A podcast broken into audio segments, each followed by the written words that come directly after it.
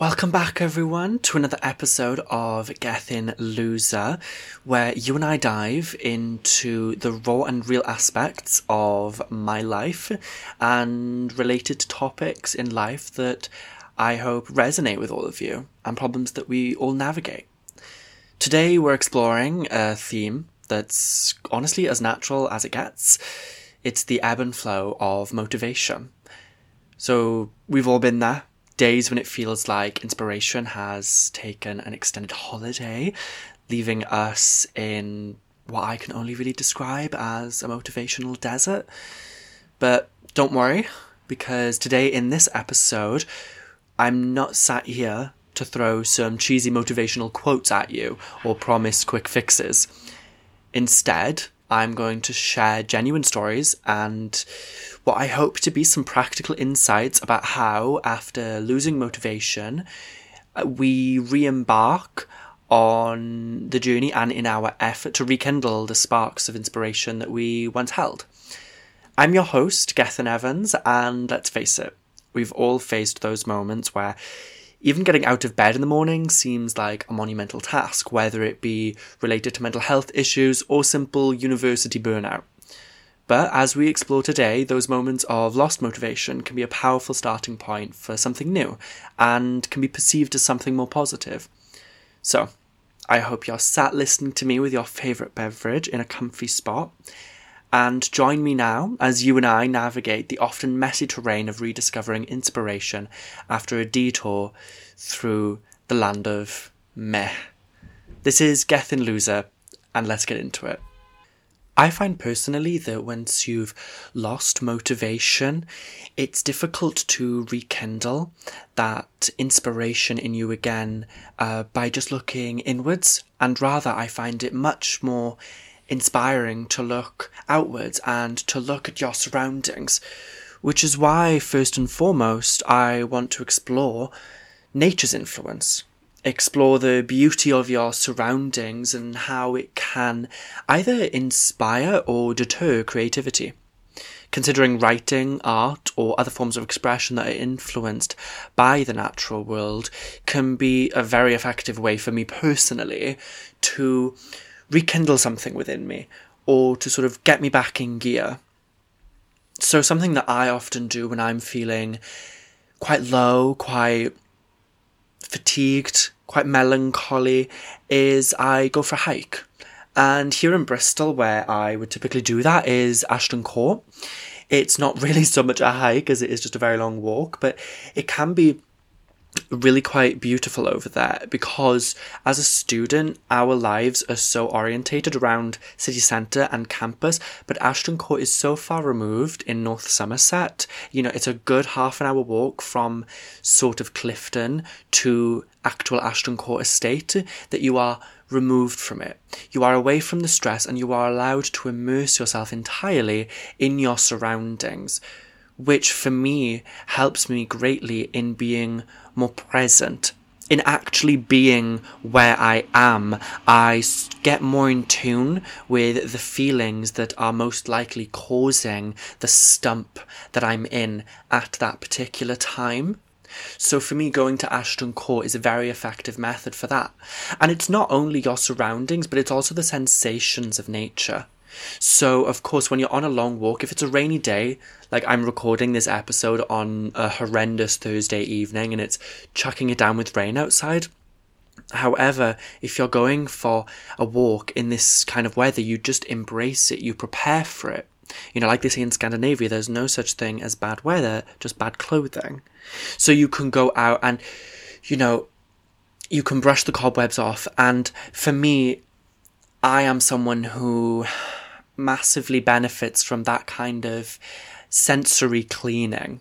You know, when you're in university and you're in the same locations every day, you're surrounded by the same people and you're having the same conversations, having an experience that maybe isn't unfamiliar but has become strange in not having it or doing it for such a long time, like going for a really long walk, like getting your hair wet on a hike, or, you know, getting your feet muddy it can spark some inspiration back into you and can really liven you up. Additionally, I find personally studying something that isn't at all creative can lead to quite a lethal feeling of creative stagnation. And while maybe to some of you that may not seem immediately like the worst thing in the world, because if you're studying something in STEM or studying something that isn't at all creative in itself, then why would not feeling any form of creativity be detrimental to your education or your feeling? Well, I would respond to that and say that you know, creativity has to be part of your life for you to feel good. Especially if you're someone like me who kind of relishes in creative outputs to relieve myself of stress. Um, but creativity takes such an array of forms that I would even argue that exercise can take some sort of creative form. And if I am losing creative inspiration through creative stagnation brought about by sort of overstimulating myself in a certain subject, such as my degree, then I am going to naturally lose my motivation for the things that I not only enjoy but kind of rely on to relieve myself of stress. And after a prolonged period of creative stagnation or lack of motivation, immersing yourself in also visual arts found in nature can serve as a quite powerful catalyst for inspiration because nature's canvas, especially at this time of year, um, with all of its patterns and the constantly changing landscapes, offers us an unparalleled ability to reignite creativity because it is constantly stimulating in its constant change. You know, the play for light through leaves and you know, all the different colours of a sunset and, you know, observing things like plants and flowers can captivate not only you, but also your senses and really ignite your imagination and motivation in not only what you study, but also what you're passionate for. I also think that something that almost always leads to a slump for me or leads to a lull either in creativity, imagination, or even happiness if it is mental health related. It's because of, for me personally, excessive routine, and it can be quite detrimental. And by only studying one thing, by only being surrounded by one group of people or staying in one place. You know, it's coming towards the end of term now, and everyone's in deadline season, and whether you have exams or coursework, you are constantly kind of stuck in that routine. So I think that's where people often get their motivational slump for. And so, because of this, there can be something quite magical about randomness especially found in, say, spontaneous interactions with either friends or strangers. It's like stumbling kind of upon a hidden treasure chest of ideas and energy, which is like an oasis in a desert, especially at this time of year as we come towards the end of term and we're also stuck in our routine and stuck with our short term goals.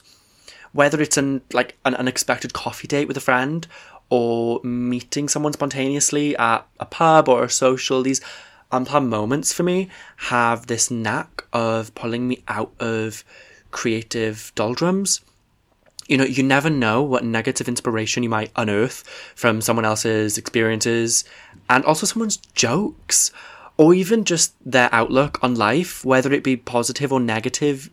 You know, what all these experiences give you is crucial perspective.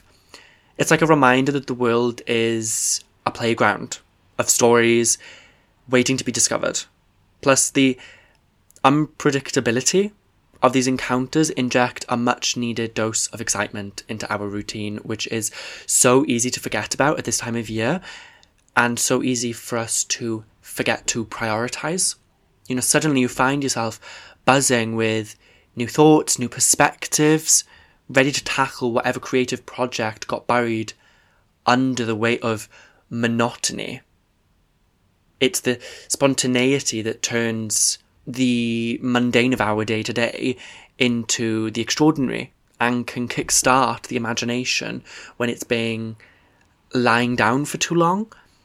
And like I said previously, when I say imagination, I don't mean necessarily, you know, you're going to go write a book or you're going to go paint something extraordinary.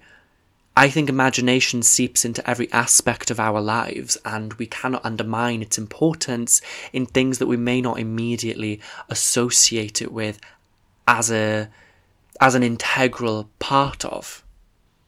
You know, if I was to give you a personal anecdote surrounding this topic, I would immediately jump to the obvious example of first year of university for me, especially after the catastrophe that I found Freshers Week to be. So last year, during my first season at university, my first term, I really hit this colossal wall of stagnation that had me seriously contemplating, quite frankly, hitting the eject button on the entire idea of university and just dropping out, starting again, and doing everything over. And while I do appreciate that perhaps my feelings were a bit rash, I wasn't perhaps thinking as rationally as I could have been. I do think that my feelings were fair because I had so much enthusiasm going to university and so much excitement and so many expectations that when of, none of them were met, I found that then having to sit down and actually do my work was near impossible. Because to me, it felt like such an injustice to have seen everyone else so enjoy themselves and then get to work, whereas I had never enjoyed myself and I still had to get down and sort of knuckle down to do the work it felt like my enthusiasm for learning and my passions got lost somewhere in the shuffle of lectures and assignments. And you know, I think back to GCSEs, which now is a very long time ago, almost four years ago, and even A levels, when I had such a yearning for learning. You know, I wanted to know stuff, I wanted to discover stuff, and I also wanted to be the best. And it felt like all of that was aimed towards getting me into university. And when I got here, I lost all of that passion. And I do think, additionally, that was in part due to the quite brutal introduction to the topic. It was a really brutal struggle. And for a moment, I questioned whether academia was even my thing, which I'm still kind of questioning to this day. But you know what? We're here. But life kind of has this bizarre way of throwing curveballs when you least expect it. And in the midst of my academic identity crisis in first year, I stumbled upon this random collective that seemed like a little bit of a shot in the dark, and lo and behold, it turned out to be the spark I desperately needed. You know, I was finally able to find my equilibrium between uni work and my social life and then I was able to reignite my passions in running, in art, and in meeting people. And suddenly the whole university aspect of my life didn't seem so bleak anymore. And I think a key aspect of this was concentrating on turning university into an aspect of my life and not being my entire life. Now, I'm not saying that it's all rainbows, but sometimes all it takes is a little unexpected twist just to get you back on track. And the life lesson that I learned was to not be quite so dismal and to not underestimate the sort of power of a random elective to shake things up a little and bring back some excitement. You know, it doesn't even have to be anything dramatic, like my experience was just hopping to Eastern Europe it can be something more down to earth. It can be joining a society. It can be meeting new people. You know, I understand that in the moment it can feel really quite dismal, especially when there's a lot riding on it, like a university degree. But you can take control of these situations in finding these small passions and priorities. I will admit to you now that in the recent months of university, I have been a little bit too lax about it. But you know what? I'm not going to criticize myself too much in that because I do think I've been concentrating on other and in this moment slightly more important things in my life, such as therapy, my exercise, this podcast, and other sort of passion projects that have felt just as enriching as concentrating on my d- degree would have been. And this sort of leads me on to my point, which is well, firstly, don't follow my example entirely because I fully do not do the amount of university work that I should do, but the importance of prioritizing serenity and time to rest. I mean, only in the timeline of me having this podcast have you listened to me explain how I struggle to rest and how I sometimes struggle, especially when I'm feeling a little bit more manic, to sit myself down and relax and let myself recharge even when I'm feeling like I'm not being productive. And amidst the chaos of, say, at the moment, coursework season or exam season or any crazy pressure cooker moments, finding pockets of serenity and relaxation is practically like, again, stumbling upon hidden treasures. I mean, sure, there are textbooks always to devour, and deadlines can really, you know, feel like they're breathing down your neck a lot of the time. But trust me, taking a moment to relax is just as productive. It's like hitting pause on stress and giving your brain a little bit of a chance to breathe. Whether it's, you know, for example, I've already mentioned going for a nice walk in a park or, you know, going on a date with yourself to a coffee shop or just staring into space, contemplating the meaning of life, like I do 99.9% of the time, these serenity breaks are quite frankly golden. They're not slacking off, they're the secret sauce, and they fuel your motivation. You know, they have the power to perhaps not even reignite your spark, but to maintain it. You know, once you've found it, you want to be able to keep it. And I do think that moments of rests like these, which I personally do find a struggle to maintain, are the key to long term motivation. It's in those moments of calm that your brain does this sort of ninja move, connecting dots and really sparking ideas. And the best part is you don't even realize it. You know, this is all subconscious. Suddenly, you know, you're back at work, but it'll feel less of a chore and more like this sort of dance. Serenity isn't your enemy of productivity, it's the wingman. I thought of that myself. Are you proud? Thank you very much. So, you know, when the pressure's on you, don't forget to take a breath and you know, I'm not going to be cheesy and be like, oh my god, find your zen. Like, no, just take a breath, take a breather, be rational about it. And remember what my grandmother says there are only two things in life that are worth your time and worth your stress, and that is your own happiness and your own health. And if anything is going against these things, then, you know, take measures to either reduce them or cut them out. Your spark and motivation might just be waiting for you in that rest and in that day's break. You know, you can give yourself a day off this weekend and you may find what you've been looking for amidst all your stress. Mentioning my grandmother there, it brings to mind some generational wisdom that she's, you know, tapped into every now and then when I've spoken to her about how stressed I get. And my Granny Margaret is someone who I have already spoken about. She's already someone whose praises I've sung, and I will continue to do so in future to you. However, one of the things that she always drills into me, even today, because I seem to have the same problems in relation to academic anxiety and stress now as I did when I was 13 years old. You know, I can recall that when I was 13, one of the first times that I met my now sister in law was when I was studying for the end of year tests at the age of 13, and I was spending eight hours a day revising.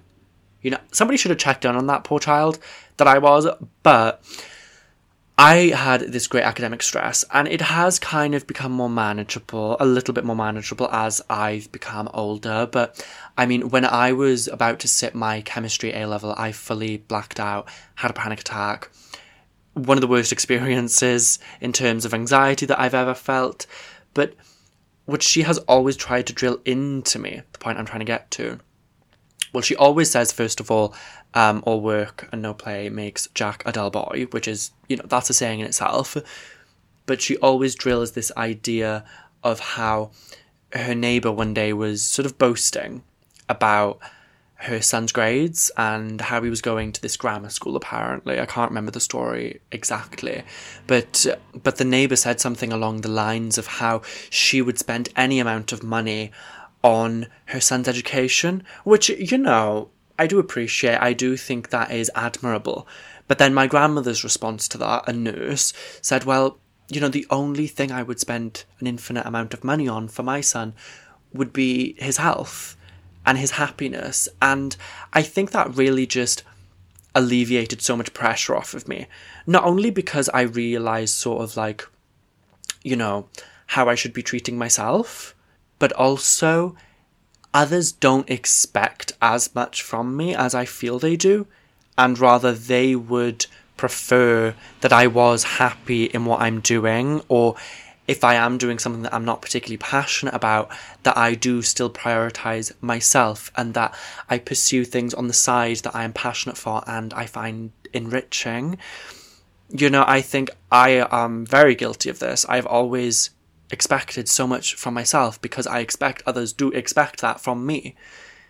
And the reality of it is, no one really cares that much. And I think at many times in my life, I have starved my creativity and I've you know, limited it for the sake of more academic pursuits and it's not paid off.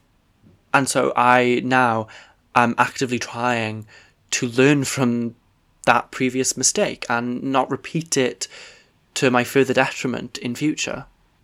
So to have a quick little review of what we've covered in this episode, we have covered the benefits of nature, we've emphasized the importance of surrounding yourself with people who enrich you, spontaneous plans, and sort of breaking the mold of routine when you find yourself falling into that sort of stale feeling. And we've also explored the importance of not starving yourself of creativity, you know, not self harming yourself in a way by allowing yourself to pursue the things that you are actually passionate about for the sake of prioritizing things that you yourself do not perhaps consider quite as important. That is not me talking about myself at all.